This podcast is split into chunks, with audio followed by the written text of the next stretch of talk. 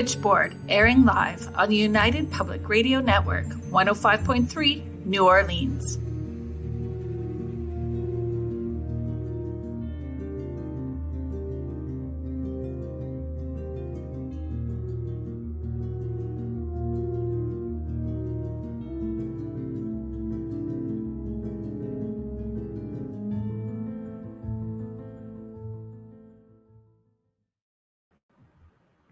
Everyone. Thank you for joining me here on Spirit Switchboard.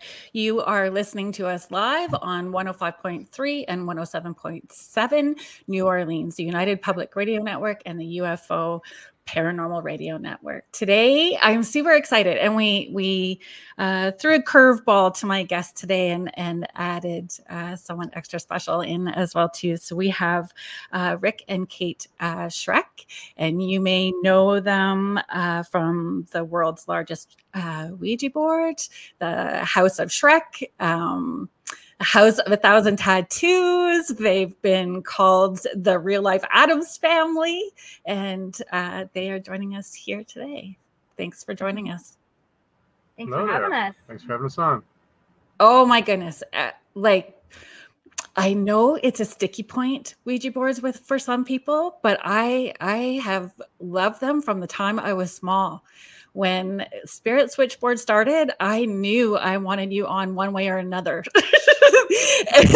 there was a lot of like emails going back and forth because you guys were super busy at the time. You had a lot going on. And I know that you've had a really crazy week. So thank you for, you know, making the time to join me today. No problem. I just gonna uh, put up this for you to see. Ian Lovecraft is saying Rick is amazing. He showed me all around Jersey when I was out there for work. yeah, amazing. I brought him over to a, uh, a gravestone in a movie theater. There's somebody buried in a movie theater by us that's like kind of like a local uh, legend. It's pretty cool. Oh, super fun. So I know as a kid, all of this um, you know, my sister tells everyone that she's seven years younger than me. So I was reading her bedtime stories like Pet Sematary and anything Stephen King. So she's like, that is why she mm-hmm. is scared of some of the things that she is now. But it was always an interest for me. So, how, like, for you, was that same interest there from the time that you were small? Things that are a little more macabre, a little more dark? Uh, you know, I never saw things as dark or light. You know, uh, when I was a little kid, my, my mom, yeah. I had young parents. I have young parents. Yeah. And uh, when I was a little kid, my mom and dad loved horror movies. They loved going to the movies on Friday night. And a lot of times they would leave me and my two brothers with a babysitter. And they would come home and tell us about the movie they just saw. And I would get so excited hearing about it. Like, you know, when can I go? When am I old enough to come with you guys? And my yeah. parents would start bringing me to see movies. And I, I was raised on you know, uh, Friday Thirteenth and The Shining and Halloween, all that. Yeah, it's so funny when I I had an opportunity to meet Kane Hodder, and I everybody laughed at me because I was so excited, and they're like, I originally wanted to connect with him about um, ghost investigations and all that kind of stuff. And and i'm like I, I that's what i was so excited about. And they said what did you do? And i said i asked him to put me in a chokehold. Like that's all i wanted was like to have that experience right? And i and i think um for my children just like you this this sort of interest in um, horror movies and and uh, it was normal in our house. And I mean, I've been able to see people that are crossed over from the time I was little. So for them, they've had their own experiences as children. And so as adults now, all of this stuff is just normal for us. There's nothing mm-hmm. out of the ordinary, really, for any of it. That's what I it's, just, it's just play and pretend, you know? Yeah, like it's happening. Like horror movies, there's something wrong with you. You're like, I just, it's no different than reading a scary book. Mm-hmm. Exactly. And um, not looking, I, I, find sometimes people will look at you like you have eight heads when you're laughing at a moment they think is inappropriate. you know what I mean? Like it's it, and it's not. There was so much that I wanted to talk to you about, and I'm glad, Kate. Um, like you guys do so much as family. If this isn't just you know Rick's journey, this is a family journey. Yeah. Yeah. Totally talk about yeah. Can you talk about can you talk about um you know how this has evolved over time you know where it started and and how it's grown? Uh, it's great well you were just talking about movies. I grew up watching disney movies so i i didn't even know those horror movies existed. So really like, you know, i met rick you know i was like oh my i loved it you know from the moment he showed me them. But um yeah, yeah. i mean it's just it we were just talking about in the way to the shop today like just how much we've done and and just you know it's crazy it's just it just it, just being ourselves, you know, and, and people like to see, you know, us being yeah. weird and and and so. that's it. You know, when I was talking to my son today about about how excited I was for this this interview, I said it feels like I'm with my my peeps because it's just you guys have that sense of wonder and a sense of play and mm-hmm. and that's how we should like be every day. Like every day it should be like a sense of play and a sense of wonder and um and leaning into that. And sometimes you don't you just don't know what kind of experience you'll have unless you lean into some places where you're uncomfortable. Yeah. Sometimes you have to be a little uncomfortable and see what what comes out of it right? Yeah. yeah for sure. Yeah. So um Ouijazilla let's start there. Okay. concept how did that um pop into your head um, well, what made I'm, you? what prompted it? Yeah, I'm vice president of Talking Board Historical Society, as you may know, um, which yep, is a recognized 501c3 nonprofit. Uh, it was started by Robert Murch, who is like the ultimate warrior for Ouija boards. Like the, nobody knows more than him, and yes. he's one of my best friends. Yeah, and when we started this with, with a small group of Ouija collectors, we're all tight, we're all friends, and um, we were getting into it. And Murch would talk to me all the time whenever I would do a new project. And it would evolve. Sometimes I start out I started out doing my own Ouija boards in 2004. And I was right. making what was called the Schreck Dark Ouija. I wanted to be all creepy and spooky, you know. And right. I was doing that for a little bit, splintered off into some other funny things like uh, back then I did I did a thing called Weed Ja, like a marijuana board. And right. I came up with it as a, a fun novelty. And right. uh, and then shortly thereafter, you know, I, I ended up in recovery. I didn't want to, anything to do with weed no more. So I was right. like, I wanted to separate my name from the marijuana thing. So I stopped making the Ouija board. And coincidentally, another one came out out of New Jersey right when I stopped doing them, and they probably made a fortune. Uh, whatever. So I was on to other things. You know, I didn't want to be on that no more. So I bought a hearse and I converted the back of my hearse to become a six foot Ouija board that you pulled out of the back. I just love it so much. it's, it's traveling brilliant. Ouija board. So yeah. when I did that, I would say to Kate, "Wow, this is the biggest Ouija board I ever made. It's six feet." And she's like, "You know, are you gonna do something for Halloween? Maybe we'll do something for the house." And we come up with an idea to make a Ouija board to hang on the front of the house with a like a planchette that moved in the wind, so it would just rock back and forth and I called Murch on the phone. I was talking to him about it. I said, "Yeah, I'm going to make this big thing. It's going to be creepy, and maybe when the when the planchette moves back and forth in the wind, it'll creak like just a creaky haunted door." And he was like, "Why don't you put light bulbs in it and somehow hook it up to like your cell phone, make an answer, like like in Stranger Things where they did the Christmas lights yeah. on the wall?" Yeah. And I'm like, Murch, I don't. I'm an artist, man. I'm not an electrician. I don't know how to do that kind of stuff. He said, "Well, it'd yeah. be neat if you did." So it was like challenge accepted. I, I figured out how to wire them one at a time with dollar wow. store nightlights. So I drilled all these holes and I bought nightlights wow. at the dollar store. Wired the whole thing with um with extension cords from Walmart. What a mess. Yeah, like totally non-electrician type of job, but it worked. Right. That's what happens when we have those big ideas. When we have these uh-huh. big ideas that yeah, it won't be it won't be so and then you get in the middle of it it's like, "Oh my lord, what did we yeah. what did we agree to do?" Uh-huh. Yeah, so I made a, a, keyboard replica of the board. It's hanging on the wall here. That's yeah, it's actually we're looking at but, it. But uh, I made a keyboard replica of it, so we would sit behind it in my porch and we set up a microphone in the front yard. So kids would come up to the house and they would stand at the planchette and ask the house questions. And we would be back there punching in answers on the keyboard. And even my next door neighbor was freaking out. He goes, What do you have that hooked up to Google Answers? Like, how is it answering everybody so quick yeah. and in a clever way? I'm like, There's somebody in there punching the answers. Mm-hmm. You know, so we went from that to one day I'm on the phone with Murch and I said, uh, what am I gonna do next, dude? Like, how am I gonna go bigger than putting one on the front of my house? And he said, Why don't you make the biggest one in the world?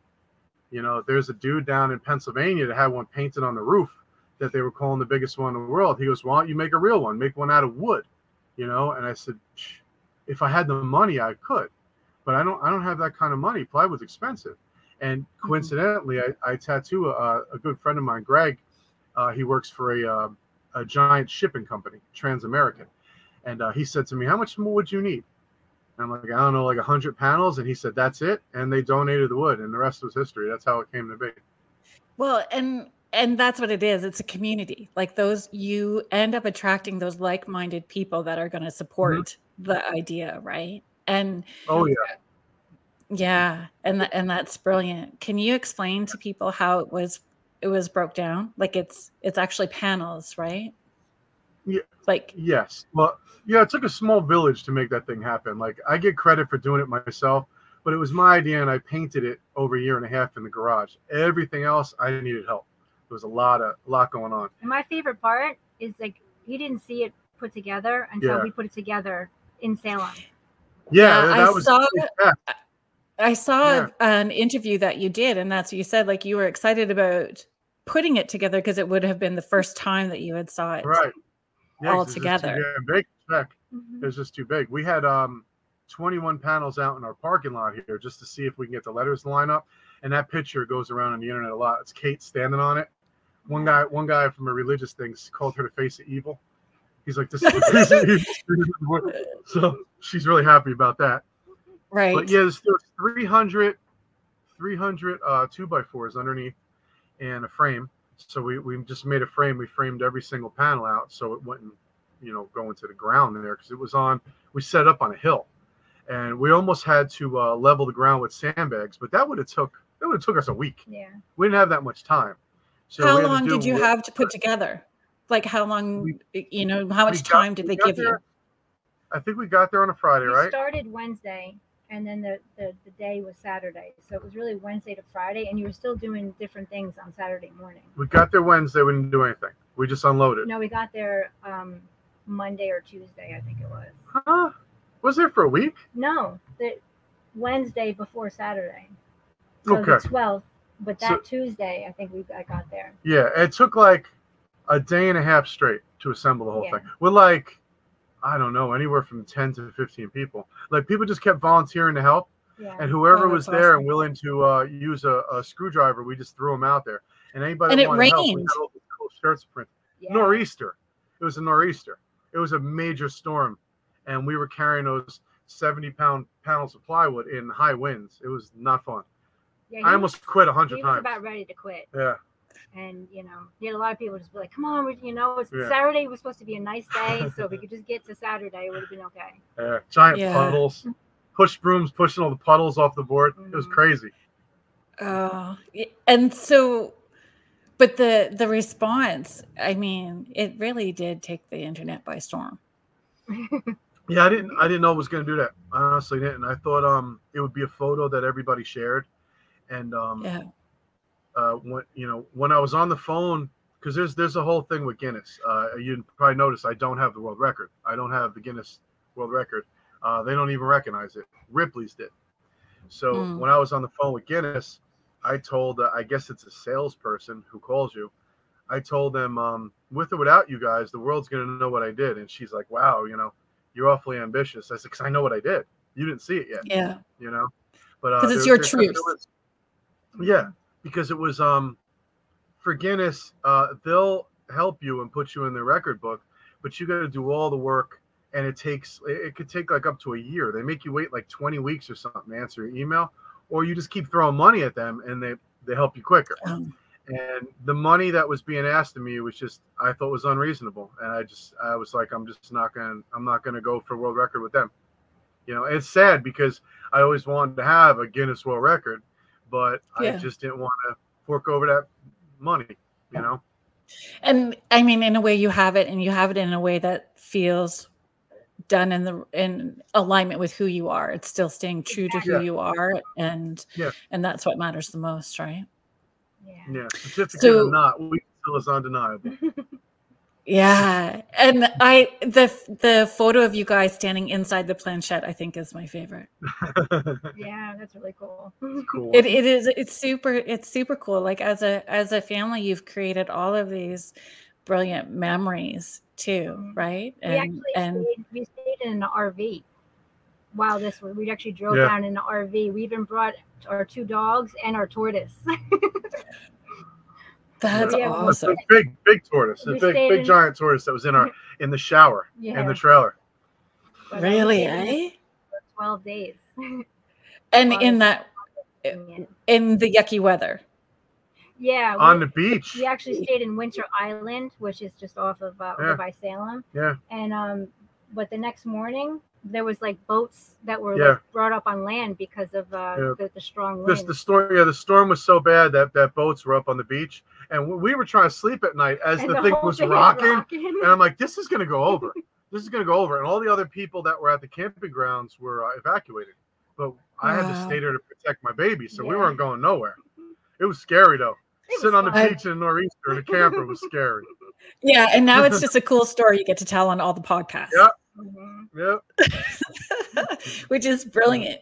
So Kim is just responding to to your story about creating the Ouija and saying so cool and super wow. And I just want to take a moment to yeah uh, say hello to Howie and um, Heather and uh, Kurt, Barb, all those people that are joining in on the conversation with us right now.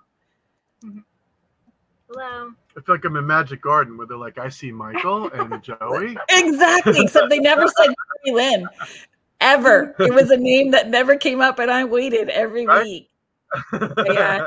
We're gonna stick this in here too because it's it's worth the shout out, right? Look. Oh, that's my brother. Hey Tony. What's yeah. up, Tony? yeah.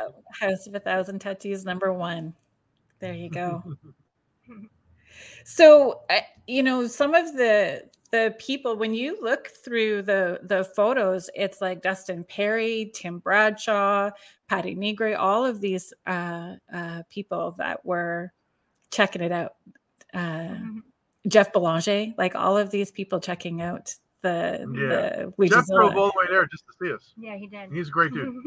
yeah, he's coming on the show actually in December, so it's oh, going to be great to have. Yeah, yeah, I agree. He's and again that sense of wonder and storytelling and and having having fun, right? Um yeah. having fun with it. And so um that must feel good too, right? Like it counteracts any pushback that that you may get. It takes um a lot to have a, a, a tough skin and ignore, you know, laughing at when you have the evil the the evil face and i i mean i've gotten that same thing just for being me right? Just yeah. for saying that this is what i this is what i do and you know that kind of comes at you but then you get all of the fans like me and and all of the people that that support you is is brilliant. I wanted mm-hmm. to ask you about um actually robert murch and nick groff and the board that they used at the Sallie House the mm-hmm. board mm-hmm. and the planchette. Can we talk about that? The one that they used on a uh, Deathwalker? Yes. that one? Yeah. Yes. So uh I mean they're they're both really good friends of mine. And uh before that episode they were like, you know, do you have any uh cool things that you made that we can use in the house? You know? And uh Murch already had that uh that Ouija board. That was a board I made out of a Gleason embalming table. It's an antique embalming table. Uh the woods had a lot of deceased bodies on it, you know. And I started to, I thought it was clever to mess around with that wood. I started calling it uh, Deadwoods, you know, because um, like I, uh, my old partner Jill here, her family owns an exotic hardwoods company. So I go, right. I'm working with exotic deadwoods, which I thought was clever.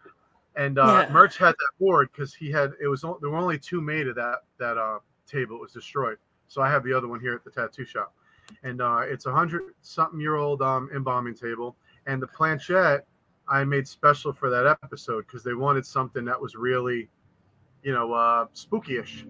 So I had um uh, I had a box of uh, human uh, shoulder blades, and I just drilled a hole in one, and I made it look real witchy. I put like all just random things on there, like pieces of gold and jewelry and stuff. But I did it to make it look almost like an old gypsy type of planchette. Right. And uh, that's what they used for that episode. Uh, I have a uh, thing in my house that I call the most dangerous planchettes in the world, and um, I made them out of like the creepiest stuff I really could find. Um, you know, a lot of um, uh, uh, stuff connected to, the deceased. Uh, one's a human skull. Uh, the base of your skull, where your uh, where your bone. Goes.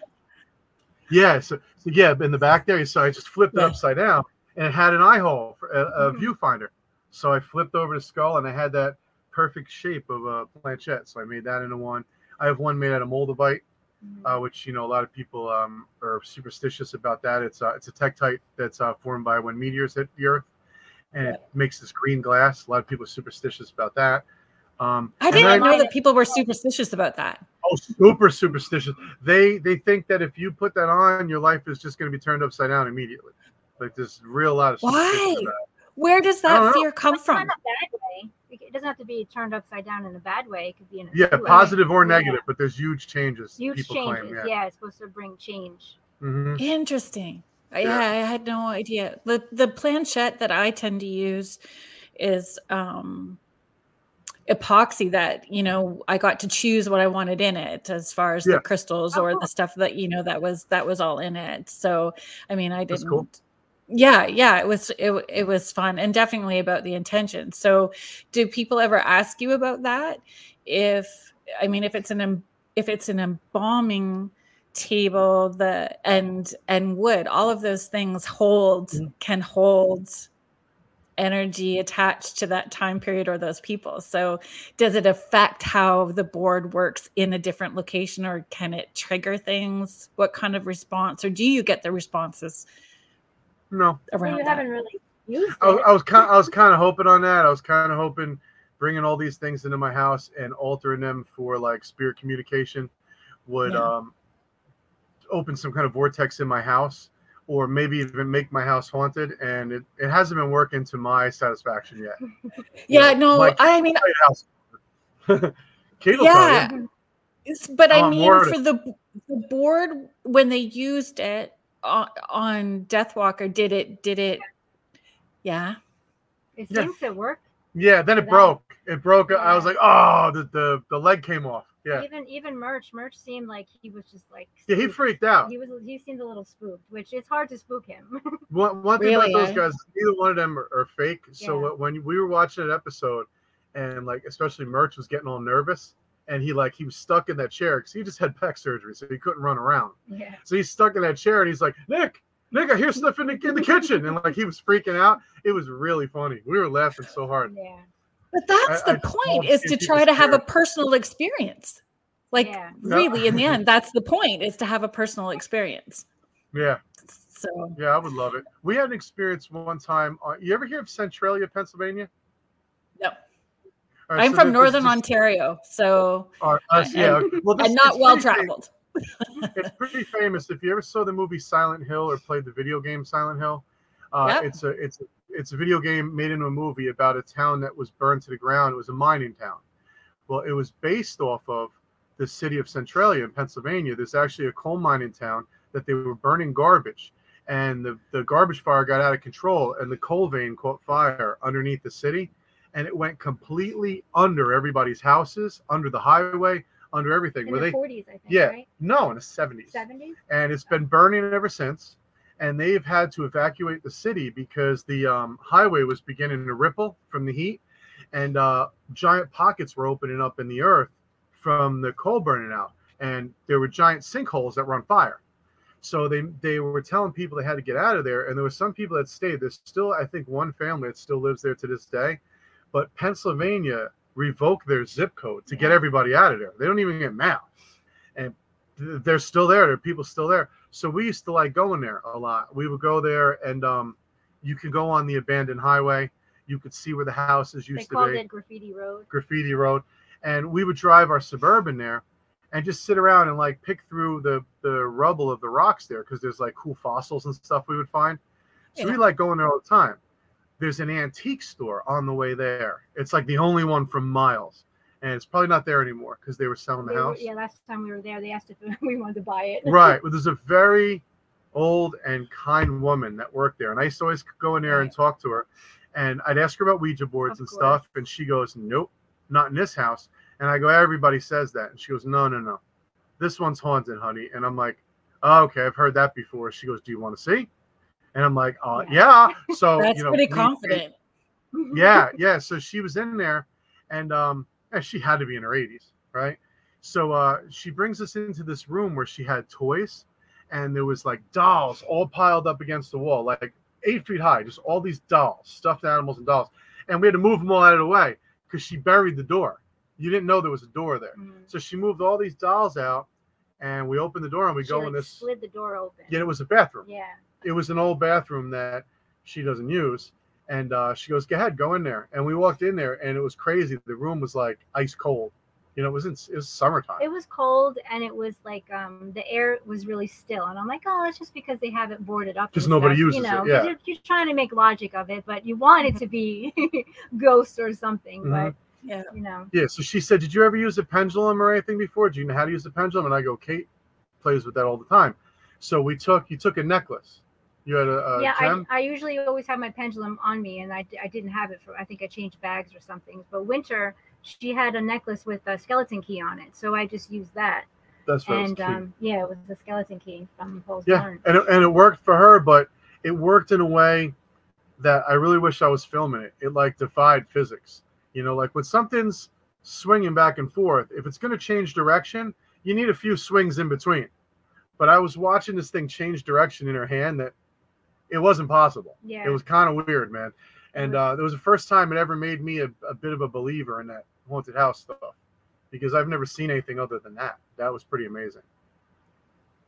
Yeah, it was a cool do you, do you think it was the stuff that she had? It's the land, all of it? Like, not sure. She just said that she has a ghost there. Yeah, and when we were in there, her husband had come home or he came back from wherever he was, was and he walked through the doors and he's like, "Honey, where are you?" He goes, "You're not showing people the ghost again, are you?" And I was oh, like, wow, that's pretty so... fun. Yeah. They, they lived upstairs and like the whole bottom was like an antique store that they were selling. Right. Stuff. So um yeah, so we had to buy a bunch of dolls from that of room, course. of course. Yeah. So I have a bunch of dolls and I actually keep them in my hearse. So. so but the dolls, you know, nothing came home from that house with the dolls. I mean, oh. Nothing I mean, nothing that we've like noticed, but we're so busy. I, you know, we don't really That's... sit down and do the EVPs and, and do the Ouija board and stuff because we're just going, going, going all the time. So yeah, who knows? I, I mean, uh, so I brought home a couple of uh, supposed haunted dolls as well too. I've got all kinds of stuff in my and I I talk to dead people every day for a living, you know. So and I I don't have anything.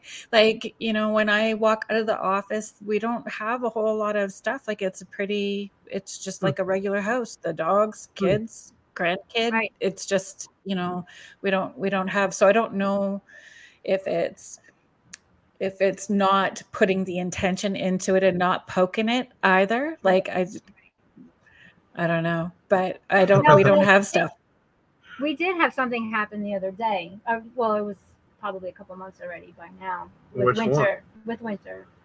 So that that, that yeah. happened randomly. Like we were yeah. just yeah. So a lot of stuff, you know, when we were farting around, taking pictures, look, trying to ghost hunt and do all that fun stuff in the house, um, you're looking for it but it's better when you're not looking for it and things. Exactly. Yeah. Yes. And my daughter, my daughter Winter, uh, she's my my firstborn daughter, and she's connected to me in the bathroom department. Every time I have to go to the bathroom, that kid is in the bathroom. They're like every, on the same schedule for some every reason. Time. So one night, you know, we go to bed pretty late. So we, we don't get out of here usually at midnight, one in the morning. You know, we're here right. at the shop pretty late. And uh, Kate and I, uh, we're constantly talking all day and all night. Like we're just we're best friends, you know. And uh, we're Kate's laying on bed, and I was chatting with her about something, something we had to do. And I got up to walk out my bedroom, and the bathroom door is right there, right next to my bedroom door. So I'm talking to Kate, and I went to go out of the bedroom, and Winter walked by, and her she had her head down, like she was looking at the ground. She has real and, long and, hair. Yeah, her hair's super long, and her hair was all down, like almost like the girl from you know in the movie The Ring, Samara, looked like that. So she had really long hair. It was down, and she had her her fists were clenched, and she was stamping her feet like she was really angry. And she's like, and she walked past me, stomping her feet and clenching her fists. And I look, and I was like, okay, I, am used to that. I'm used to her cutting me off to go to the bathroom. Mm-hmm. So I went back to talking to Kate. Now I, ne- I never even said anything about Winter. I was talking. I was probably I on my phone or something, and then yeah. Was, right. I just figured he went to the bathroom. Yeah. So, so, I noticed she went, went past me, and I went right back to chatting, and we're talking for another five minutes, and I'm like, I can't wait anymore. So I walk out of the bedroom again, and I'm standing there, and I'm looking in the bathroom, and she's going, don't tell me there's nobody in there. There was nobody in there. There was nobody in Winter, there. Winter, she was a bunk bed. She was so up in her bed. I got out of bed and I went in the room. And Winter was a sound asleep in her bunk bed. So yeah. there was no way that wow. she could have been there fast because she had to go up the ladder. It's a whole process. That's kind of weird. I mean, it yeah. wasn't ghosty, but it, it was. But, I saw my own kid. And, and, then so the next day, we I told Winter, and um, she was just like she, she, she said she had a dream that she was flying. Interesting. So, you know, we were like, oh, was that like, yeah. was it astral uh-huh. projection or, you know, just some kind of connection there? It was, it was really weird. Like, and we both saw her. Like, it was. Yeah. Just, I didn't say, oh, did you just see Winter?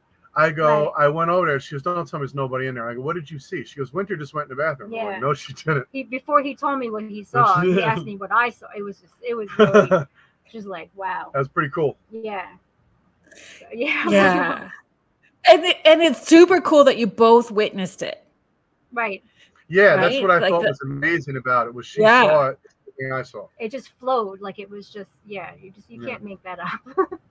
no, and and clearly something like if she was astral traveling or the having that experience, um, you know that it happened once. If it was yeah. something that was a little more malevolent that was out to get your attention that stuff would be mm-hmm. happening a little more consistently and Constantly. to get your attention yeah to get your attention yeah. i think we've had a couple of knocks on the walls and you know when my daughter was away at university she'd come home she had uh, fairy lights stuck up in her room and the lights uh, with no battery in it would go light up because wow. whatever that spirit was that was in her space was always excited when she would get home but it was always when my daughter would come home from university for the weekend and right. the rest of the time it, it stayed quiet so uh-huh. you know it, that was that was the fun of it but again that stuff didn't feel um creepy or out of out of the or like we weren't too freaked out about it. You know we would just like okay if there she would get to the door and she'd go hey i'm home for the weekend. You're not allowed to touch me when i'm sleeping. You're not allowed to do this. She'd like you know she'd set up these guidelines and rules to what was going to happen and and and they paid attention you know? Like yeah. i don't know if it was just enough that she said you know hey i'm home for the weekend. Nice to see you but don't don't touch me you know, they just wanted that little bit of recognition, and that was it. Mm-hmm. That's pretty so cool. fun. my daughter Winter, uh, there were times when she was little, and she'd be afraid of the dark. She she would tell me she hears things, she sees things, and and so trying to find something to soothe her, I just invented this. I told her, you know, the, there's over 100 Ouija boards hanging all over the walls in the house.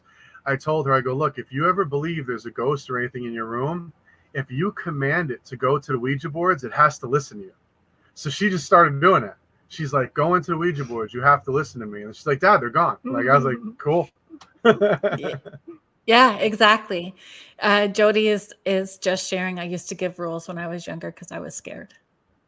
and that's you know when I um uh I used to do hair like I used to be a hairstylist. That's what I used to do. So like it was 17 years ago when I started doing what I'm doing now full time. And when I started, it was for supporting kids that were intuitive. Like the first uh, uh, podcast show that I had was for parenting kids that were intuitive, and it was like the first. Uh, workshops that I gave, it's still something that I, I talk about a lot. And that was always my thing. Command your space. It's your mm-hmm. space. You wouldn't let a bully come up and treat you awful in the schoolyard. You don't need to put up with that stuff in your space, right? Like give them somewhere to go. Mm-hmm. Yeah. And be salty if you have to. I'm okay with salty words. if you need to use the salty words, the salty words are okay sometimes too. because mm-hmm. it's their truth, even though we're not necessarily seeing it. You know, my kids may were seeing sometimes things that I couldn't see because it was their experience to have. I just mm-hmm. needed to hold space and it was their truth and I had to support them, right? So, you know, that's good that you were able to support her even though you were not necessarily having the same experience as her in that moment. Since since they were born, uh, you know, I was always trying to get my house to be haunted, and nothing would ever happen. And then when my daughters were born, when Winter was born, was when things began.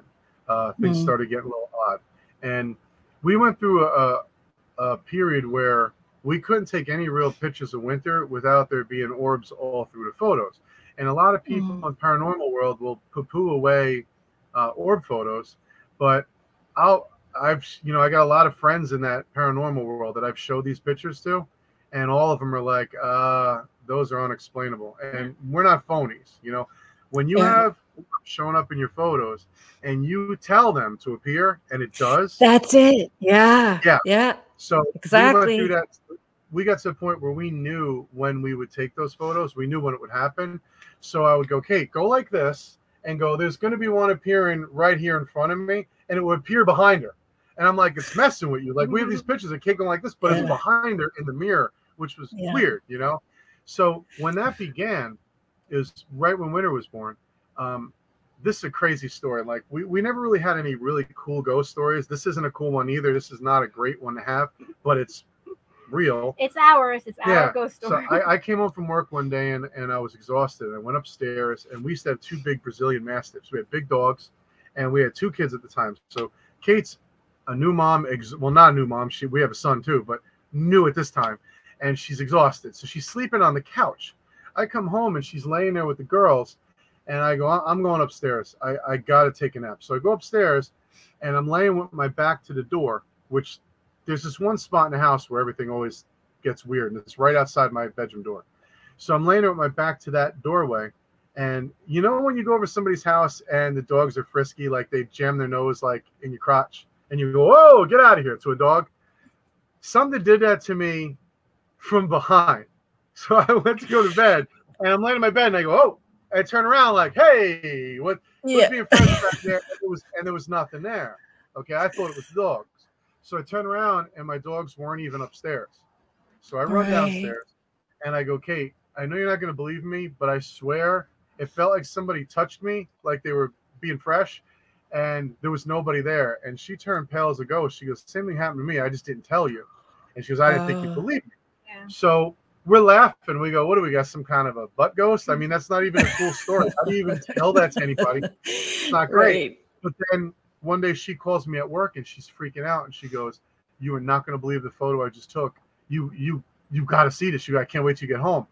So she took a picture of Winter sleeping, and um, I could send it to you later on. There's a picture of her sleeping, and there's this giant orb like well, you know how, how kids how they they curl up on their belly and they, they tuck yeah. in their arms and legs, and she had her butt up in the air. Yeah, and it almost looks like we call it the fart ghost because it looks like she's farting the thing, or it looks like it's coming at her. But either way, it's, it's whatever was bugging us, I think.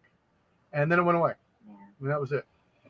So, oh, now my daughter Samara, um, we used to have a our computer in my kitchen at a little desk there. So I was sitting there. I was probably playing Candy Crush or some nonsense, and my daughter is riding around in the living room on a little choo-choo train, and she had a um, butterfly. butterfly net, and she kept going, "I got you. There's another one. I got you." And I was like, "Mara, what are you doing?" And she goes, "I'm catching jellyfish, Daddy, like in SpongeBob SquarePants, mm-hmm. how they mm-hmm. catch a jellyfish." So yeah. I'm thinking, oh, she's playing pretend. And then I'm watching her, and I'm like, Samara, can you see the jellyfish? And she goes, Yeah, Daddy. And I go, Where is there one? And I bust out my camera, and she goes, Right there. And I snap the picture, and it's right where she's pointing. It's mm. right there in the damn picture. So then I go, Can you catch one? So I have a photo of her like this, and then she's got her arms crossed. And the thing is, right, there's a big orb right in front of her. And I'm like, I don't care what anybody says about this being dust um, uh, or being a um, a digital camera phenomenon because we have moisture. Orbs, we have orbs on film. We, we have them on, um, on, the, on the negatives. negatives. Yeah. Yeah. Because yeah. like Winter was born right when that transition was happening when digital cameras just yeah, and it was a new out. camera we were using. Uh, it was Olympus camera we were yeah. using, and uh, we were thinking maybe this camera's broken. But on the film cameras, we had the same stuff. And I find um, you can tell, like you can really tell the difference. I have a picture of my daughter as well too, and there's there's an orb, and it's it's massive, and uh, there's just no denying what it is. Like, and I I haven't shared it to you I haven't shared it publicly, but I did share it with a couple of paranormal people um because you don't necessarily share the or pictures because you don't want everybody poo poo and the whole thing right, right. like because right you, you just know you didn't set it up. So I I shifted and use a lot of um I use up a lot of Polaroid film mm-hmm. and I use a Polaroid yeah. camera and there's just no way wow. you can't and Where the heck you have, that film? Well, thank you, Amazon. but I've got pictures like of shadow people uh, that have shown up when I've done seances uh, here in the house and uh, like during the seance, but we don't have anything that stays, you know, like we're pretty clear about what our intentions are. But we've had mm. orbs show up in the Polaroids as well, too. So it's um orbs are a thing. And I was just going to say too, it's interesting when the when your girls got older, did some of that slow down? Because I find once they get over six, you know, it tends to uh-huh. slow down when they're in school, and and we really kind of dull that lights that we fit in because we don't want to we ha- we have to adjust to fit in. Yep. Yeah, Until we're an adult and then we don't care. Until we're an adult and we go, take it or leave it. Here it is. Yeah. I, I just think it's your filter. Your filter filters things out. Like there's plenty of stuff right in front of you you're not even looking at. And you always think of it. The best example is when you're driving and you go to take a picture. You ever take a photo from inside your car and you realize how disgusting your windshield is? You never, you don't see that when you're driving you're looking straight through it. So there's a lot of stuff all around us that we've just trained ourselves not even to pay attention to anymore. Mm. You ain't got time for it. Unless, well, yes, we don't have time for it. Unless you're someone like me when you're standing in the hardware store trying to buy a bucket and you still see like someone's grandpa trying to get your attention. That's like, I'm like, I'm just here to buy a bucket, dude. like, I'm really, really sorry. That's really cool, though. it, it is and it isn't. And it's funny because my kids know my towel because I have a towel and I drop mm. my head and lift my shoulder up. And I do that like I'm kind of stretching out my neck. And they're like, oh no, mom, don't. No, please don't. you know, we're just we're just here for something else. Don't do it. But it is what it is.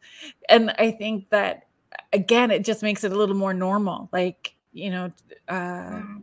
And the language that we use i think is different too you know the language that we're using around paranormal or like the Ouija boards and stuff. When I was looking through the uh, Talking Board historical uh, society website, I love that you have all those old photos. And when I talk about Ouija boards, I talk like Norman Rockwell even has like a yeah. print that he made, right? Like, yeah. and it, it was just a, a, regular normal thing. It was on on dates even during Victorian times. You know, they yeah. would sit to ask them you know the ouija board a, a question so i think that um, the way that uh, movies have uh, portrayed it how it's been uh, mass uh, i don't know the the fear and how that's been promoted has taken away from maybe uh, what it's really about right mm-hmm. right the magical part of, of it yeah yeah. Superstitions and, ruined everything. Nobody likes mm-hmm. black cats no more because of that. Mm-hmm. I love black cats. Right. It's so funny because one of the things I had wrote down to talk to you about was like all the rules, and I've stuck that in quote, like the rules of, of, of a Ouija board. And, you know, first I'm still doing okay. and I haven't, you know, the, the house is fine. My kid's fine. My pet's fine. We don't have um, anything happening. So I, I think that what I tell people is um, regardless of what tool you're using, you're opening a door. It doesn't matter what it what it is that you're trying to do, whether it's the Ouija board, it's me, if it's a pendulum, tarot cards, like we're we're we're trying to make a connection to the other side. So, you know, the Ouija board doesn't hold anything extra extra powerful than anything else does. So true. you, you yeah. know um the website the uh uh, the Museum of Talking Boards. I'm sure you've seen that. Uh, mm-hmm. That's the oldest running um, exhibit for Ouija boards online. And it's run by a guy named Gene Orlando. He's like, he we call him the wizard. Like everybody, mm-hmm. even Murch, when we all got into collecting Ouija boards, he was the guy we would go to for like all these collectible information. He's the first person to really catalog them online. And um, Gene talks about uh, when people say, you know, sometimes there can be a spirit trapped in the board. If you don't say goodbye, you're in trouble, and all this stuff. And he would say, you know, if you were on the phone and you talk to a really, really bad person in prison on the phone, and you just hang up on them without saying goodbye, are they trapped in the phone? No, they're not. There's nothing wrong with the phone either. It's just yeah. a piece of communication. That's it. You know, communication yeah. device. I think for for for me, there's just a, a, structure that I use anyway. Like when I'm when I'm giving sessions or doing sessions for people or doing a public event, there's mm-hmm. just mm-hmm. I've I've always looked at the people that I'm trying to connect with on the other side respectful anyway. It'd be no different than mm-hmm. running into somebody that I don't know or just introducing myself for the first time. Right. Like, right. hey, this is me. This is why I'm here, and I'm really freaking nosy. So get ready. I'm going to have a thousand questions for you, right? So I think out of habit in who I am, it's always still like, yeah. hey, I'm here and goodbye, I'm done. But I mean, I, I I've thought about it as, uh, you know, like it's leaving your mouse open and the computer open if you leave the planchette on the mm-hmm. board. But I know that I get caught up when people are leaving after a seance and I've left it sitting on top and nothing ever happens. right. It's just, it's just fine.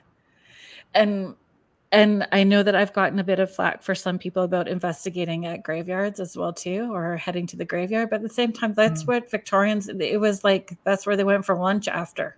like they they would hang out with their family and stuff. So same thing. You know, it's it's not done disrespectfully, but we've certainly used the the spirit board in the the graveyard as well too, in the mm-hmm. cemeteries. Yeah. Yeah, mm-hmm. so people get touchy with the graveyard stuff, man. I mean, I, I can understand both sides of the argument you know, a lot of people would be like, look, if you're not there to visit somebody that you love, then what the hell are you doing there? And I'm like, I don't know. I like the atmosphere. I just like the ambiance of a of a cemetery, the quiet. And I like, you know, and I, I don't, so yeah, I don't disrespect anything. I don't touch no. nothing. I don't mess with it. I'm just looking around, you know, yeah. and it's, it's, you know, but a lot of people, uh, I see online, I'm in part of, of a bunch of groups where, uh, if you take a picture in a cemetery, they'll reshare it all over the place. You go, look at this guy taking photos by a gravestone. It's like, okay, oh, all right. I don't. But, so you know, if that's if that's so disrespectful. If if visiting a cemetery to look around is so disrespectful, then what would you consider um, all those um, expeditions to the Titanic? Right, all those people. You're disturbing the dead left and right, making movies, filming it, digging stuff up, bringing it to the surface like it's the same well, thing. It's just curiosity. My retort for that is also then like you're going to abandoned asylums and poking at people who were mentally ill for a response. Oh. How is that okay? like, you know, how does oh. that feel good? You know, I mean, we we do it. Lots of people do it, but uh, giving me a hard time about being at the cemetery. Uh, yeah. and you're in an insane asylum or at an old hospital, how is that any different? Mm-hmm. It doesn't yeah. go well. I get a lot of people who say they can't talk to me about those sorts of things. And I'm like, okay. But I'm just really, and it's not that I want to, I do not enjoy arguments, but I want to have a, at least an open conversation about it. And, and a lot of times it's the belief system that we were raised with as well too, or a belief system that we've chosen to uh, um, have as as we're yeah. adults as well too, right? And I think that we all have room to shift and learn and have um, at least be open minded to different opinions and having the conversations. Mm-hmm. Absolutely. Um, one of the questions that I had wrote down for you, for you, Rick, was um, being a creative person.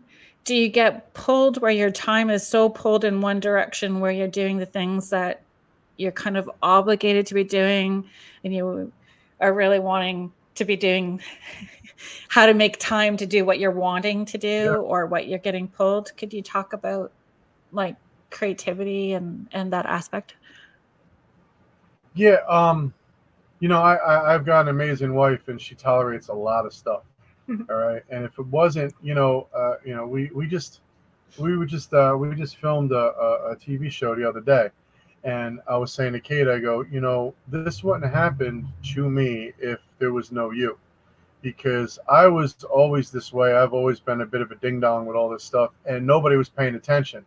When we became a family, people started to go, "Wow, how is a whole group of them the same way?" You know, and it just people just started paying attention for some reason. But I, you know, I've always been the kind of weird dude. You know, uh, the the it, paranormal wasn't a word. You know, when um when I was a kid in high school, you know, I, I graduated in 1988 my high school had a section in the library that said Satanism and witchcraft. You know, when we were kids, uh, I would go right to the Satanism witchcraft section in um, Borders bookstore. You know, that's what. And then over time, like '90s, they took that little sign off and it said metaphysical. Yeah. And yeah. then they would take the sign off and it would say New Age. And you're like, what's going on? It's the same books. They just keep calling it something else. And you know, now everybody's like paranormal. You know, I always say you call paranormal, we call normal. Uh, you know, it's just it's just us. Yeah. Yeah, you know? exactly. And I think that's why um I'm I'm so grateful to you, Kate, because I know that I sprung that on to you because um, you know, I, I had it in my thoughts, yeah, that I wanted to email and say, look, Kate really should be on because it's about family. You guys do everything in support of one another. So it, it was. It was uh, if it wasn't for Kate, there, there would have been no Ouijazilla because nobody would have put up what, what I was doing to make that thing happen. I mean, I was working on it seven days a week. I was never home. As soon as I was done tattooing, I was in the garage, and it didn't matter if it was 10 below. I was back there in a winter jacket trying to paint while the paint was freezing. You know, it was it was an obsession. I had to get it done. I told people I was going to do it, and I saw the doubt in everyone's eyes. So I'm like, I, I have to do this now. And I was not home a lot. And, and, you know, Kate was really, you know, picking up the slack at the house. You know, I, if there wasn't her, there would be no Ouijazilla. I needed a team. Needed Thank a team you, Kate. Right. yeah, it is a team. And, but I love that. Like when you look at your photos on any of the pages, any of the social media that you guys have, you can see how much you guys um, respect and love, and you can feel that in all of those photos, which is, yeah. you know, it's it's beautiful. It's really mm-hmm. beautiful. Um, I just want to share. Kathy is just sharing something with us here too. I always thought I was weird because I always felt some sense of peace when in a cemetery or graveyard. I like to read the headstones and think about the life the person may have had and keep their memory alive. That's it exactly. And and it's the art. Some like the mm-hmm. symbols talked about it shows what their life was about and um and apparently sounds the uh, EVPs. Yeah. We used to go to cemeteries like in Salem. We would just go there and bring a, a, digital recorder with us and just read the headstones, like how she was just saying, just read the headstones and oh, you know, oh, this is uh Jennifer. She passed away, you know, 1694 or whatever, and we would just go on. We go hello, we, and then you'd hear these voices talking over your voices, but you'd have to turn mm. it up mm. really loud and listen through headphones, and you'd hear it. And there, we knew there was nobody in the area. We would do it real late at night when there was nobody there, and yeah. it really worked we scared the hell out of our son. He hated it. yeah. He's like, really? stop? I don't even want to hear the recordings. He don't want to hear. Oh, no, that's so funny. I know uh, my daughter's uh, boyfriend doesn't want to hear. Like he doesn't want to hear it. He's slowly getting. I mean, he's been around for four or five years now, so he's starting to get used to it. but it's been it's been a slow process for him for sure when I go to uh, the cemetery, but I can see them, like I can see that there's spirits there. So it's it's different. And I two years ago I had set out that I wanted to do. Um, I called it the cemetery crawl. So I wanted to hit up as many pioneer cemeteries as I could and and just see what kind of experiences we were having, uh, my friend and I. And and that's that's how we did it as well too. It would be the the evps and you wouldn't hear it until you got home. Like we would just mm-hmm. kind of like walk around but i would see and so we would go to that direction. But we've got some really neat videos and and photos as well too. Awesome. yeah yeah. so i don't know if you've if you know but i'll i'll share a tip that i learned. It's the back left corner of the cemeteries that have the most amount of like heavy stuff Really? Back left, left, corner. How do you know which is the left though? I mean, so wherever the wherever the main wherever the entrance that's used the most, whatever is considered okay. the the entrance, you go to that back left corner. It's where uh, tends to be the oldest uh, parts. It tends to be where things get dumped. So if they gather, yeah, I, I, know that well. Yeah, I'm a I'm yeah. a cemetery garbage picker. yeah, back left there, corner. You know, I don't know. I don't know if you've ever seen where you are, but uh, around here, I noticed like the groundskeepers in cemeteries, they're pretty lazy. All right. And a lot of times they'll take stuff and just if you're on a if you're in a cemetery that there's a hill or woods, they throw it all in the woods. They just throw all stuff. So what we do is we'll find the furthest corners of these big cemeteries and go in the woods. And I found broken headstones, all kinds of stuff. Because they'll yeah, replace that, a headstone and they'll just throw the other ones away. The lanterns, yeah, they'll, be like kind of like half broken or whatever. Yeah. But they're just thrown over in the woods. Yeah. The crazy thing yeah. is like you'll see where people will put objects like a toy or a little statue, and the grounds guys come through and they take all that away. They'll throw it all in piles in the woods, and I'm just like digging through them. I'm like, I wonder if any of this is haunted. Mm-hmm.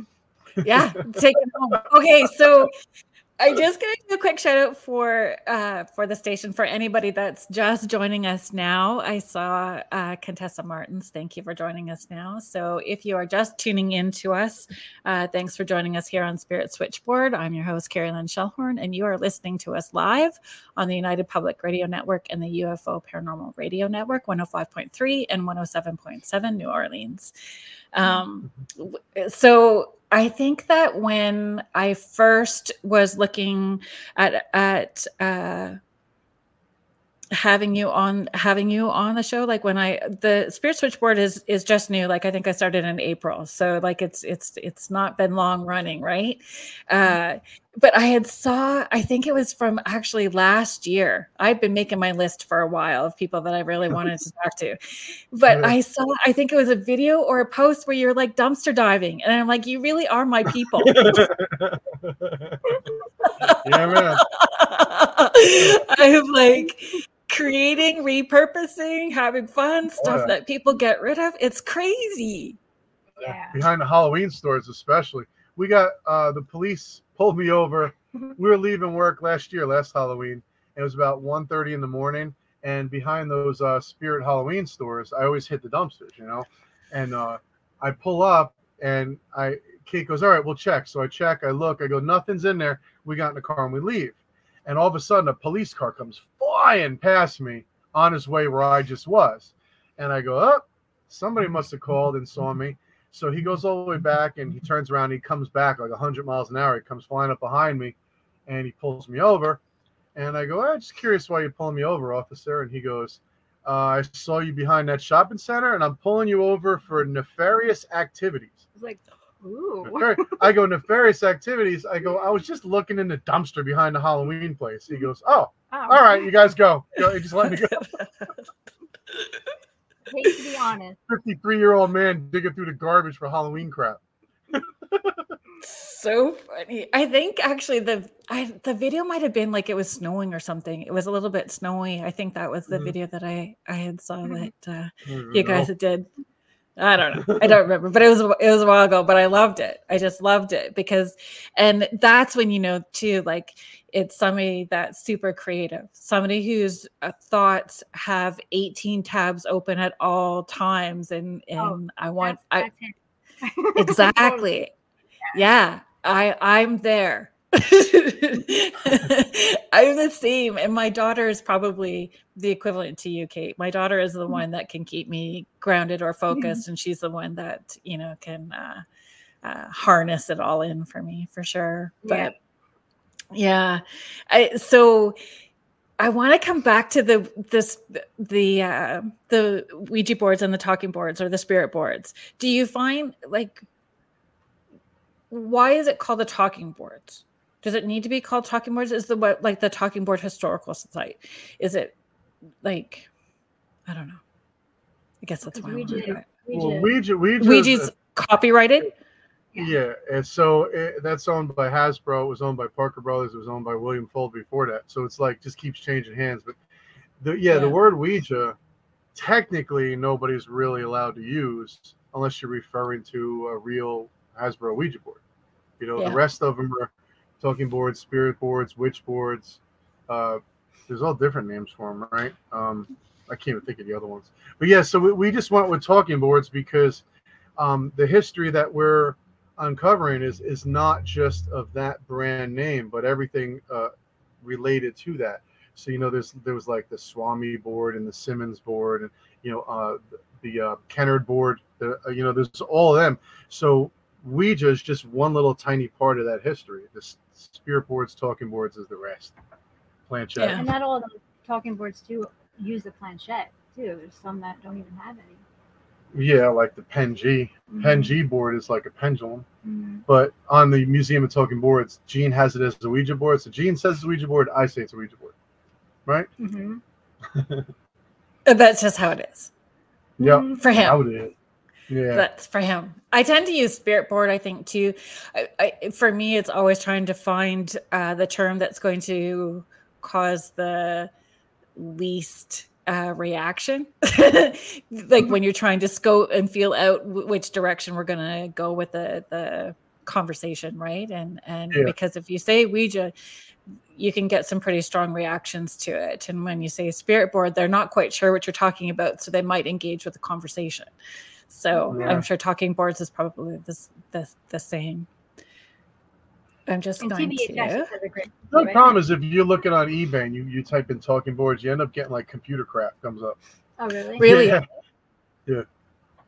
I'm just going to move some of this stuff out of the way and I'm going to pull this up. Contessa's saying, I love the energy on here today.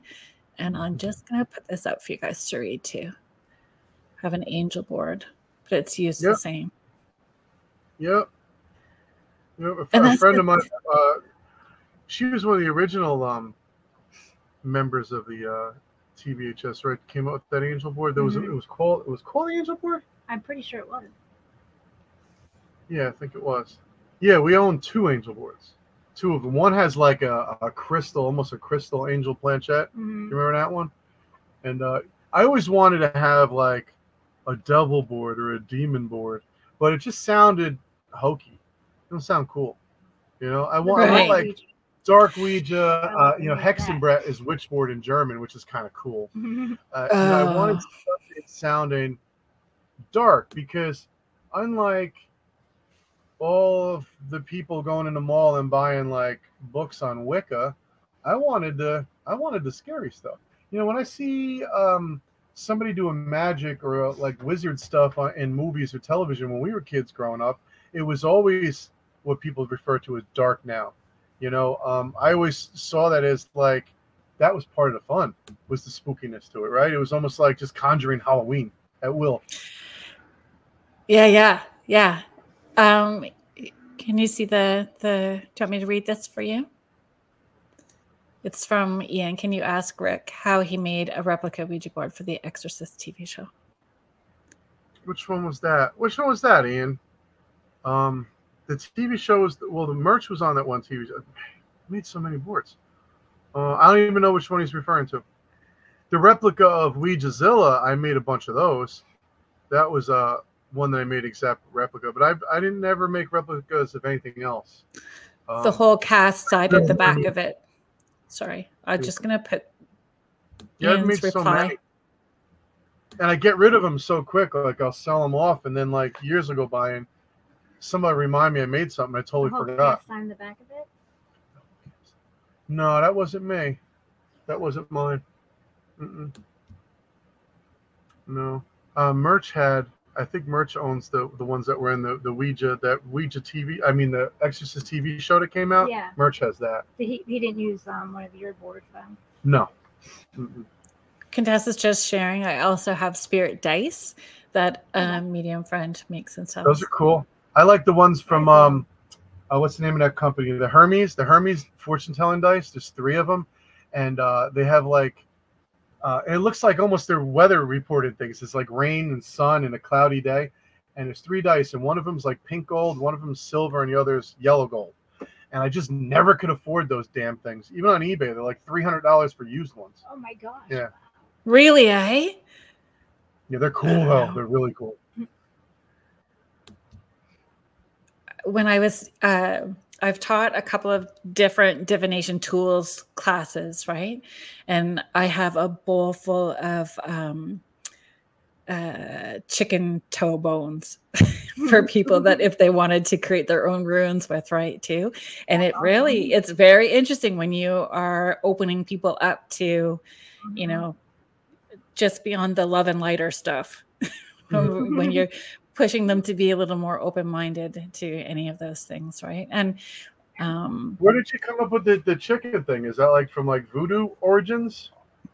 Oh well so if if if my dear friend Carol is listening, it would be from it would be from her. So, yeah, she had given me um, dehydrated chicken feet to create uh, protection um, for like in the house, like in the office, that that sort of thing, and then it just cool. sort of evolved from there into you know using the the little nice. little tiny bones to create runes and use it for divination same same mm-hmm. thing and it, it doesn't matter what you use you can use it for divination like mm-hmm. um, i learned from another medium that that that's close by too like she because uh, that's how it used to be in the victorian times right? Like everybody had to one up the other one down the street to draw them in. So you know how could they make it more elaborate? And and that's how it really all was. And kudos to them. That's what i think. Kudos to all of them for for for doing that. And and for sure the lines were blurred between um you know what was really coming through and then what was exaggerated and and you know, mm-hmm. to, to, to keep people coming. But she uses sand. She she uses play sand, and then she just gets people to put their handprint in it. But it's still all coming from here. Like it's still coming from cool. that you know but the hand stuff is is pretty cool as well too contessa's just yes. saying chicken feet is used in folk magic a good idea for your friends to use um, let her know if she doesn't know about it if you ever look online you ever see star sand i think it's from japan there's only one place in the world and there's this beach and, and the sand when you look at it under magnification they look like little stars oh cool. i yeah. see people selling that online they'll sell like little it looks like just buying drugs it's like a little little gram bag of sand that's funny yeah, yeah people cool. people can sell anything um uh-huh. All righty. I we're doing so good. I thought for sure in my ADHDness we'd be totally sideways with everything, but we're hitting all my questions, which is which is really good. And I had the butt goes down on my list, so I'm glad that you got Did that. You? That's funny. Yeah, yeah. Yeah, I had butt ghost written down. and you know what? Maybe it's the spirit of a dog. Who knows, right? It could have been a spirit of a dog. Could be. Yeah. Because and and from my understanding, dogs just do that to make sure that you're healthy. like, you know, they can tell yeah. if you're good or not good when they're doing that. Um, you know, when um, if we go years back, uh, when was when was the House of Schreck thing? 2018. Uh, so 2018, when we were doing the, the House of Schreck thing with Nick Roth, um, yeah. they were going to come to my house to film, and I was cleaning out uh, my closet that has all the uh, Ouija boards and stuff in it. And in there was my digital tape recorder that we used to fart around with back in like 2002 2003 yeah, i just forgot about it right? It, has been it's probably been in my closet for 20 years right? And uh i'm i'm thumbing through stuff and i go okay i found the old recorder. Let's see if there's anything on here. Maybe we'll hear the girls talking because they're adults now and yeah. hearing the cute little kid voices is so adorable. Yeah. so i pop some batteries in there and i go holy cow i'm talking to winter and i had no i don't remember this conversation at all but I'm on the recorder and I go, What's the matter, Winter? And you hear her sweet little voice. She's like, I don't want to go on the stairs. And I go, What's the matter, honey? And she goes, I don't like the lady. And I go, What lady? And she said, She doesn't have a head. So Winter was like two years old, and she said she didn't mm. want to go on the stairs to go up to her bedroom because there was a woman with no head. And I just happened to find that on, wow, on a digital recorder. I didn't remember we had. Yeah. I mean, Winter's always been afraid of the stairs. Yeah. That's just yeah. even even you know not to shut her out, but even to this day she'll be like, "Did you turn the hall light off?" Yeah, no, turn damn hall light off when you go to bed. but um, I yeah. but I, I mean I'm 52, and I have a light that I keep on as well too even though that i'm saying you know don't touch me you're not allowed in my room like if you really got to be here turn the freaking yeah. coffee on by quarter to five quarter to six you know like that's kind of but i still do because it's um it can be very yeah it, it jolts you right and when mm-hmm. and when you're in that sleepy space you're so vulnerable and then you get shocked with those images it's it's a lot and i had this one dude he was um so they're pretty good. They pay they don't come in my bedroom at all. But one night I fell asleep on the couch in the living room and I was going out of town the next day to do a full day of sessions and I woke up and it was 5 in the morning and this dude was big burly dude woke me up by yelling boo in my face to wake me up. And I remember calling him all kinds of salty words at that point, right? Mm-hmm. Like, you do not wake me up that way. I'm not working for a little while later. And I, so I head out of town, I start the sessions, and this woman comes in. I'm like, oh my goodness. I called your dad some really nasty words this morning at five. I'm like, is this this is how he woke me up? And she's like, that's how he used to wake her up every day for school. Oh my god. That's yeah. Wow. So I think and what I've learned too is sometimes they don't mean to scare us. And it right. what feels heavy or feels angry or feels aggressive is because they've been trying so many subtle ways to get attention and they haven't been able to get it. So, so they yeah. it's that big stuff to get your attention, mm. right? Yeah. Right. It's it's a lot. Winter's probably got lots of um empathic, right? Just extra sensitive. I, I would definitely, yeah, I would definitely say so. Even we went to Salem, but the first time we got those uh aura, for, we did the aura photography in oh, Salem, yeah. 2010 maybe. Um, and you know, our son did it, and uh, Samara did it, and me and Rick did it, and um, we all kind of had like normal colors. But Winter, Winter's um, had a very big white spot and I don't, mm. you know, the woman had said that the white meant that she has somebody there with her always. Mm-hmm. Right? That she had like a, a Yeah, she said a bunch of stuff that that doesn't happen a lot. Especially with children. Why was so, yeah, cool? I, I want cool. but it can shift and change, right? Like those yeah. that's just what it was like in that moment. It doesn't mean like right. it's like that all the time. And I think some some people get kind of caught up with those aura photos. Yeah, you it was just really fun. It was really cool. Yeah, it is fun. My son did it. Uh, like I did it with my children as well too. And my son was, I think, 15 at the time. He was really going through a hard time, and it yeah. was gray. It was all gray above him. Oh wow! So yeah. we did a whole bunch of of uh, you know energy work with him and some other things, and uh, then we did it again a few weeks later, and then it was like blues and purples above his head. Yeah. So he had shifted and was in a different place, and I I think people need to remember that as well too. Contessa is just sharing I can't be in silence. I always have background TV on stuff like Penny Dreadfuls or X Files. Mm-hmm. I'm scared I'll hear something That's if it's too quiet. That's me. She, I, yeah. watched the Ninth Gate over and over and over again. Yeah, That's all she watches. Favorite movie. I actually like going to the sleep to sleep with the sounds of Saturn. Yeah, she listens to planet sounds, which is crazy. I it's, have to put in earplugs. I I don't know why I'm connected to it somehow. I've tried all the planets, and just for some reason, it's Saturn isn't even my planet, you know, when you know with all the zodiac stuff. But um, I just love how it sounds. It's very soothing, and we would listen to you know that white noise too, because we would do like a ghost yeah. box or whatever. I could listen to that all night. And he gets frustrated because he's like he starts hearing conversations. He's like, yeah. I don't, I, I, need to sleep. Leave me alone. So you know, um, Nick, Nick had showed us that. Uh, you know, he had that that geoport thing, the ghost box yep. that he uses a lot. So he um he you know he's just a good friend of ours. He had stayed at our house for a few days, and uh, it was basically a little slumber party. We were playing with the ghost box in the house, and right. um, you know I'm. It's really hard to convince me of anything, you know. So Nick busted that out, and I was like, all right, you know, we'll play with the thing for a bit. and we're sitting there, and it's just a bunch of random gibberish. And our cat, our dog was walking through, and I thought she was going to step on it, and the thing's expensive. So I was like, Lucy, get come over here, Lucy, sit. And the the ghost box went Lucy, and I was like, mm. holy crap, that was pretty cool. Yeah. Oh, yeah.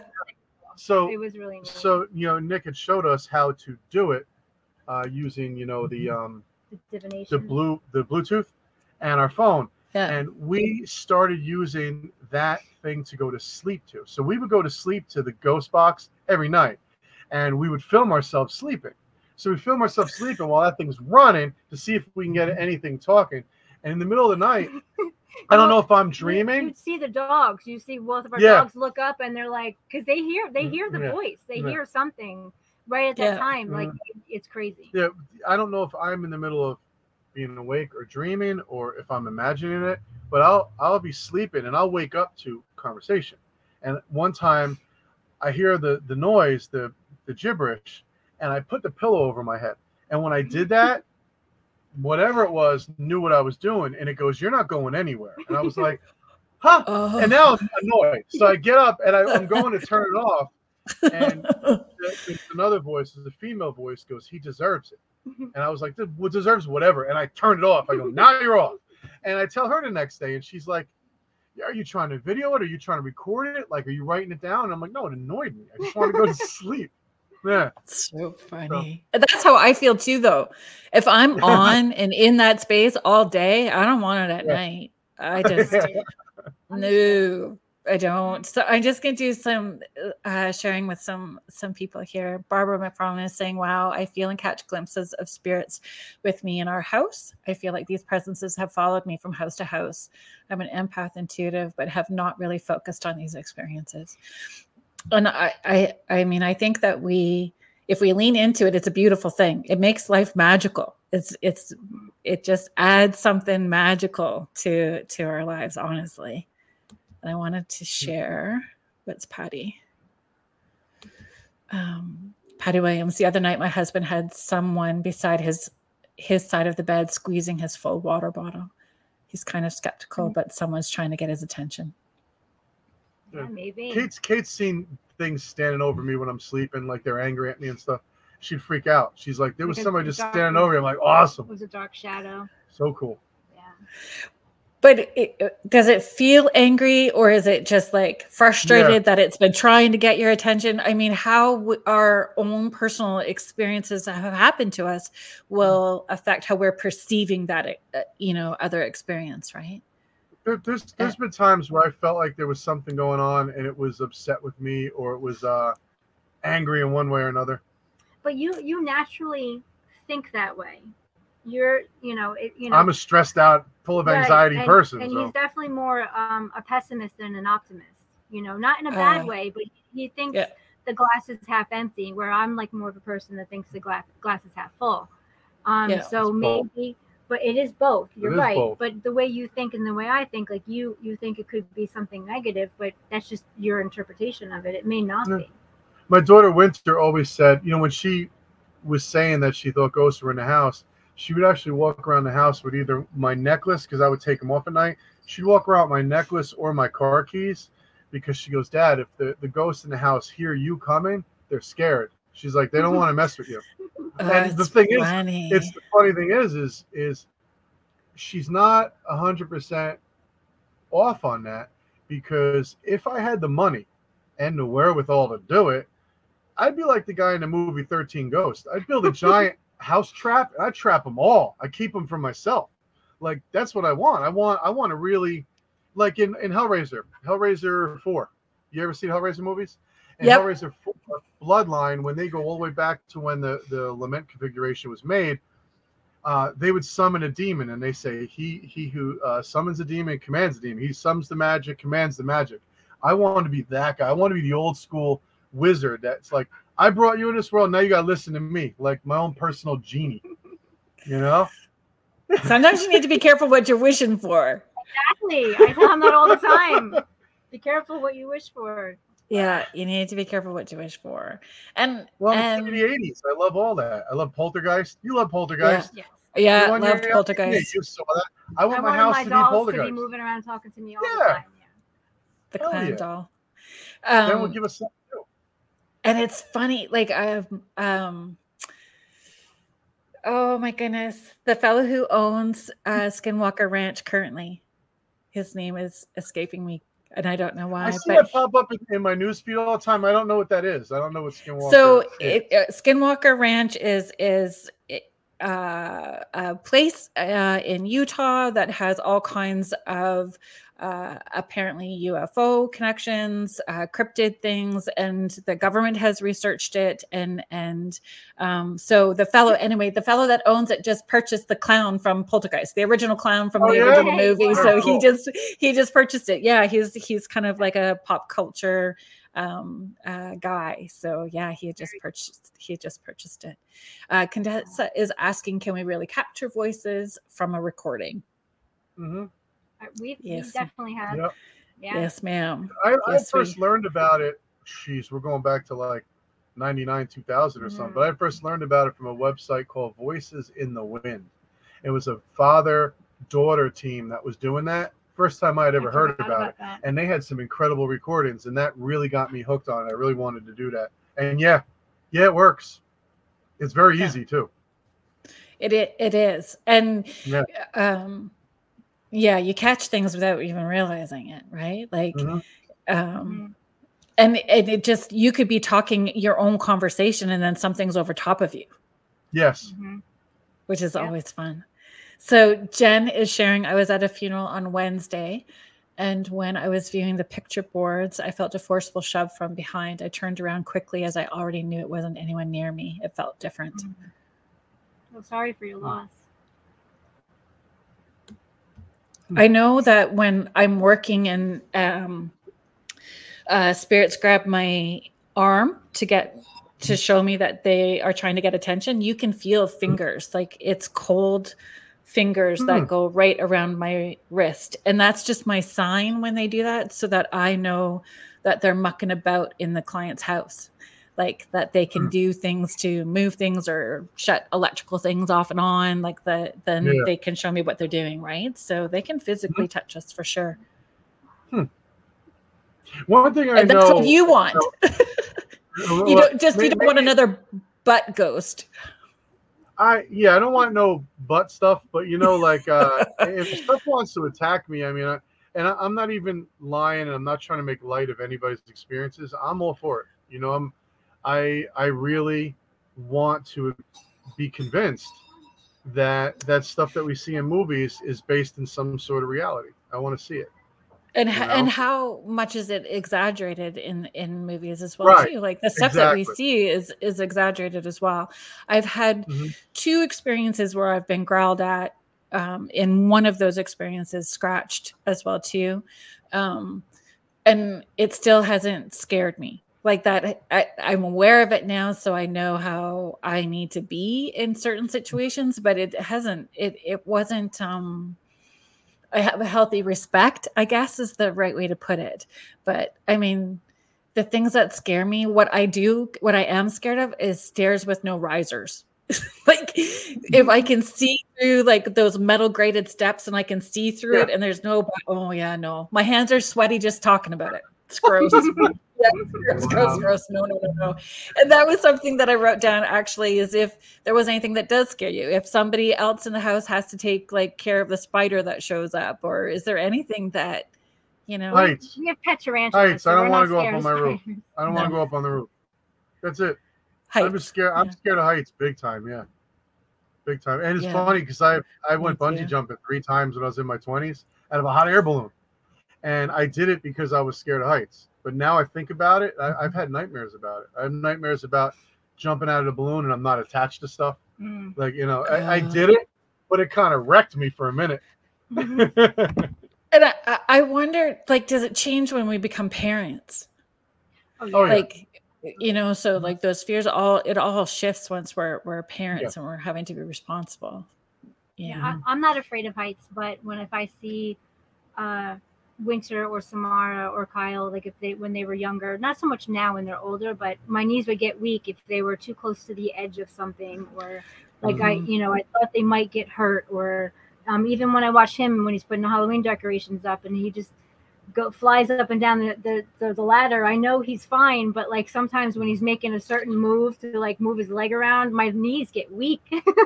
Yeah i couldn't watch my kids. Like i have three boys and one girl and i just chose to not even look because i was scared my fear would get projected and cause the issue. Right. So mm. i just made sure i was not yeah because and my kids would share videos of what they were like skateboarding down these wicked hills on a bend with no helmet. And I'm like, I don't even want to see. I just don't even want to see till after. You know, tell me later. Right, yeah. right. Um, Melanie is just. I'm just gonna put Melanie's comment up for us. How do you engage when something like that happens? When something touches you? I feel brushes and light pushes occasionally, and it makes me wonder for sure. And then she's just continuing here. Certainly changed for me. My fears are definitely more so than before children. Yeah. I think for for me, I uh, am very clear about. I know that I have like this divine team, whoever they are, and I. When people ask me what my spirit guides' names are, or in, if I'm in a session, I always just tell them Bob, like because I don't really care. Everybody's Bob. We're just gonna call them all Bob. But Bob's right. there to hang out and get in between us if something goes sideways, and Bob just takes care of it. So kind of like your daughter saying, like, you know, she's using your stuff like a rosary. I'm just gonna put this yeah. the power of Schreck compels you. we're gonna move it out of the way. So I think trusting that we're not doing things alone, you know, that that, you know, do you do you have a thought about that that you'd want to share? I I definitely I know I'm always in the care of you know something bigger than me. Um, yeah.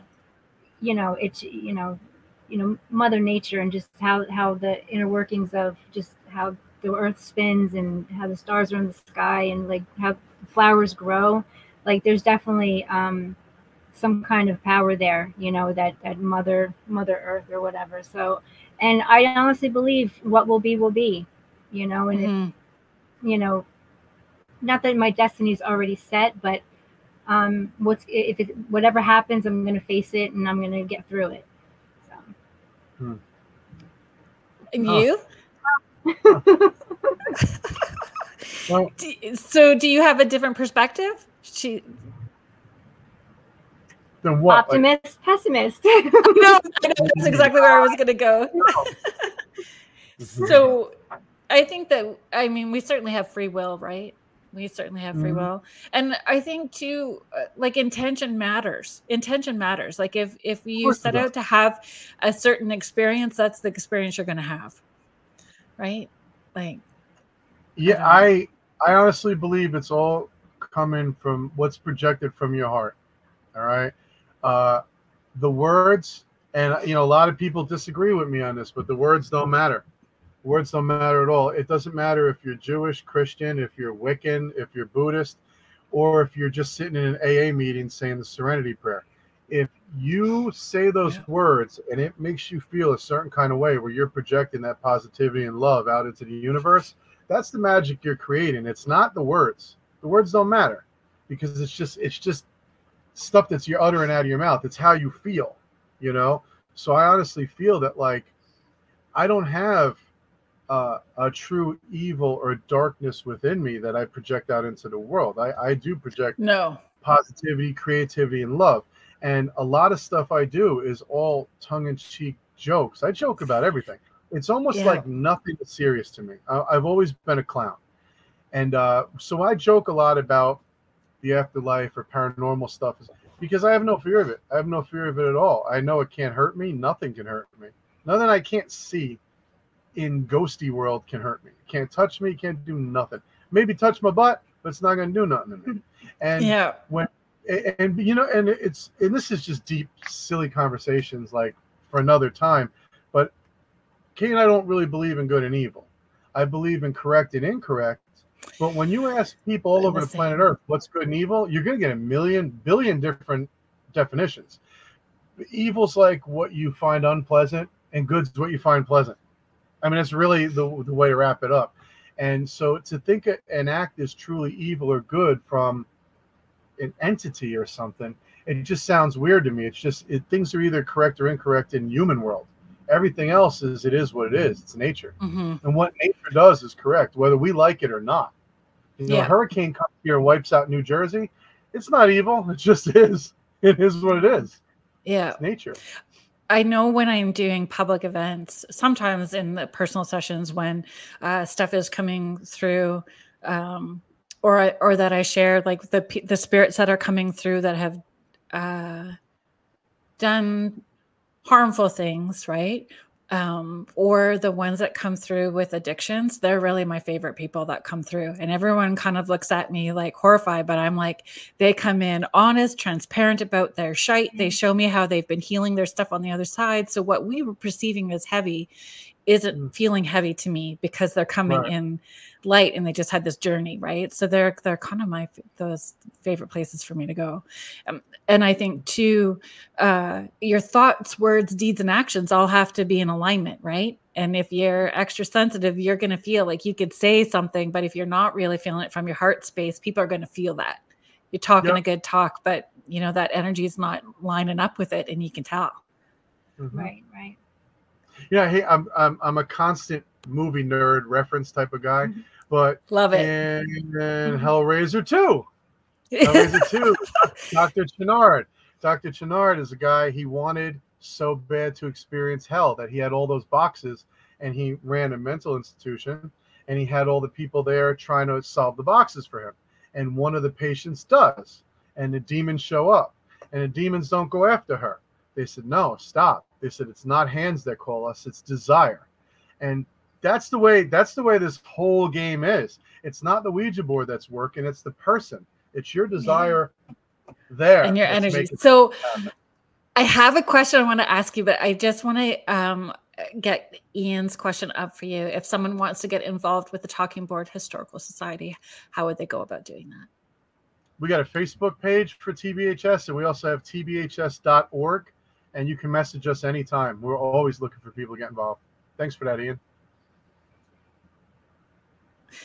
Um, Connor Randall, he did an ex- uh, an experiment. He created uh, like a spirit board, and he did the letters all um, jumbled. So mm-hmm. yeah, so the letters were all jumbled, and then he blindfolded uh, the people, and then asked the question, and then they did it. So nice. like it's still coming from us like i agree mm-hmm. with you like it's still that energy is still coming from us so it shifted mm-hmm. when you uh, moved uh, the letters and you put the the mask mm-hmm. on for sure it's changing the ability to you know out of memory you know maybe pushing to it but that the it's still that energy coming from us that's going to pull the towards us the, yeah. the answers mm-hmm. i find when i use it though it's hard to explain um I can feel when the energy is in me. So like when I'm channeling out stuff and when it's going to the board, I don't. Hmm. It, it's like a,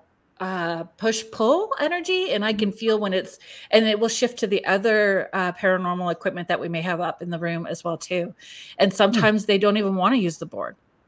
I'm like begging for the board to like. I just want that planchette to shift mm-hmm. right across the table, and it just sits there. it just sits there. Have yeah. you made a board um, like that where it's like, is it always consistent? Is it very the same how the layout with the letters and the numbers? The stuff I use, I always use the the the layout that's like the old William Fuld boards. I actually use a Kennard board as a model for all the stuff that I do, which is you know from 1890 blah blah something or other. But it's it's one of the oldest ones I have. It is the oldest one I have and I use that hmm. for my um, embalming table ones and everything else. I use the Kennard board, so I just like the layout. It's very simple letters. Yeah, I make my letters a little, a little bit more crazy. They have like uh, swirls in them because I like the whole vortex thing. So my old oh, Schreck yeah, talking yeah, boards, they all have uh, these really cool swirly letters. Uh, one of the questions I, I had wrote. Braille board. I made yeah, I made a braille board. In fact, I'm I'm making another one right oh. now. I made the first oh. ever braille board, and it was tricky designing a uh, planchette that would work for that because you're thinking, you know, you got to use your finger to feel, so you can't have a standard planchette that's all high up. So it's actually a planchette low, and there's uh there's little um little holes drilled into. It's two pieces of wood sandwiched together. So the first one has holes in it, and they're all um, sanded in a way so when you're moving your hand, your finger goes right into the hole.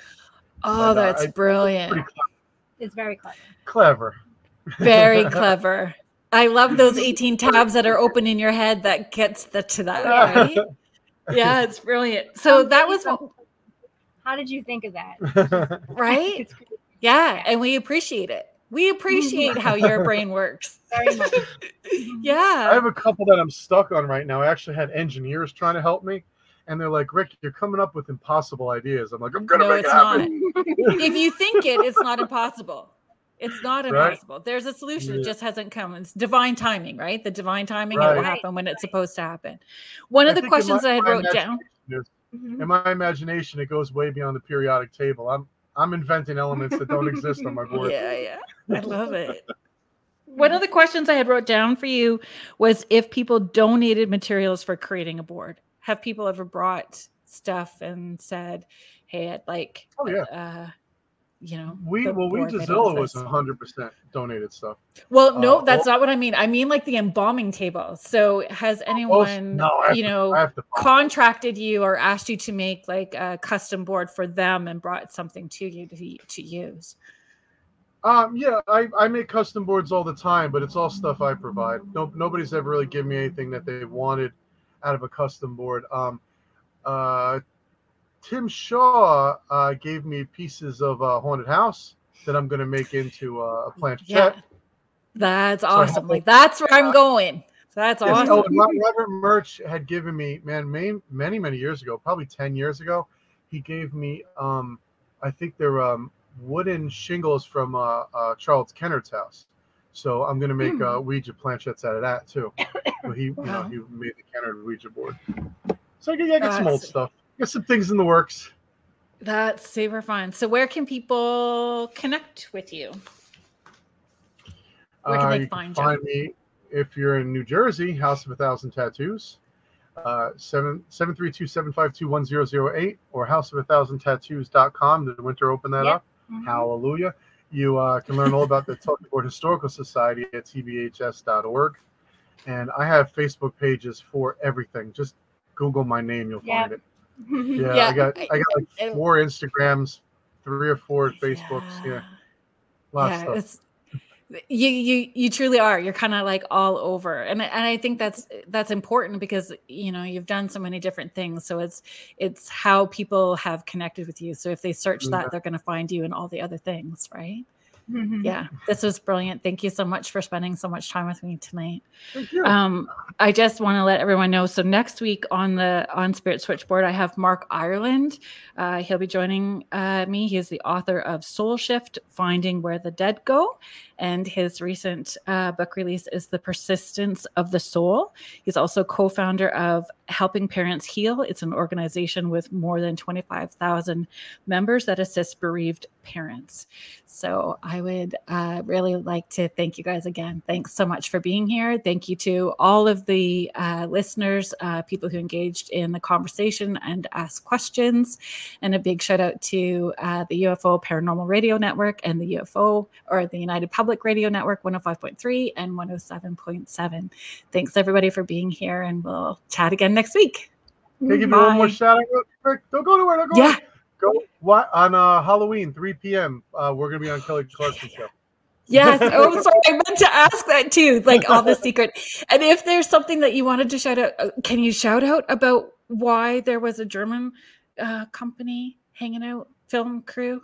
Oh yeah, we, yeah, we've done two times we filmed for ProSieben. That's the name of the channel. Uh, one was for a TV show named Taff. They just looked me up online and they contacted me because Schreck, S C H R E C K, is German for bringer of terrible news or to frighten people. So I don't know. For some reason, the German TV shows are interesting. That's so funny. Yeah. Thanks so much. So, yeah, follow along on social media and you'll see everywhere that you can uh, watch where you're going to be next. Have a good night. Thanks for having us. Yeah, no, thank you so much. Bye, everybody. Take Bye. care.